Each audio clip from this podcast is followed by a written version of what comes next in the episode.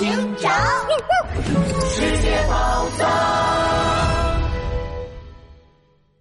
警察局的机密会议室里，拉布拉多警长和杜宾警员正焦头烂额的整理着埃及案件的资料。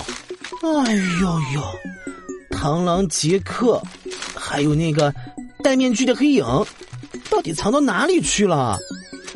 再不把被偷走的宝物找回来，我都要急得吃不下饭了。嗯，这段时间，世界警察组织一直在世界各地搜索，但哪里都没有他们的消息。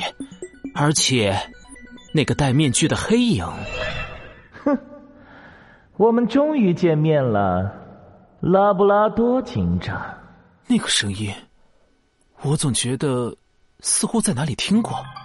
拉布拉多警长盯着眼前的非洲地图，陷入了沉思。突然，会议室的大荧幕亮了起来，里头传来了柯基警察长焦急的声音：“啊呜紧急情况！紧急情况！”哎呦呦！难道找到螳螂杰克在哪里了？哼！我要马上过去，把螳螂杰克抓回来。哦，不，还没有找到螳螂杰克。而且我刚刚收到了一条很坏很坏的消息，在南非多地发生了离奇的失踪案，而且我们在南非的一名同事陆英警官也失踪了。听到这个消息，拉布拉多警长的脸色一下子变了。什么？陆英警官失踪了？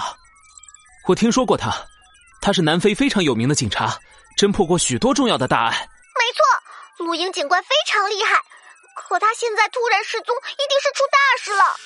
我们在露营警察的家里发现了一些碎纸屑，技术科人员把纸屑修复后，发现上面写着。